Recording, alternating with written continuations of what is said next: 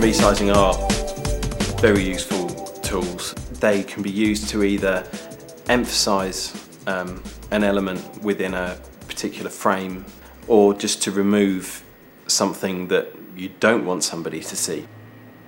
This short section shows a use of various different aspects that we've been talking about. Resizing, all of these three shots will have been images that fill the screen.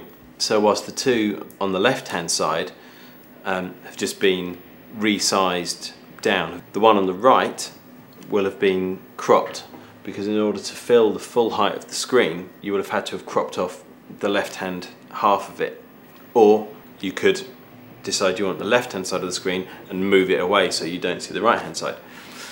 But what this also allows you to do is show three simultaneous pieces of action at the same time.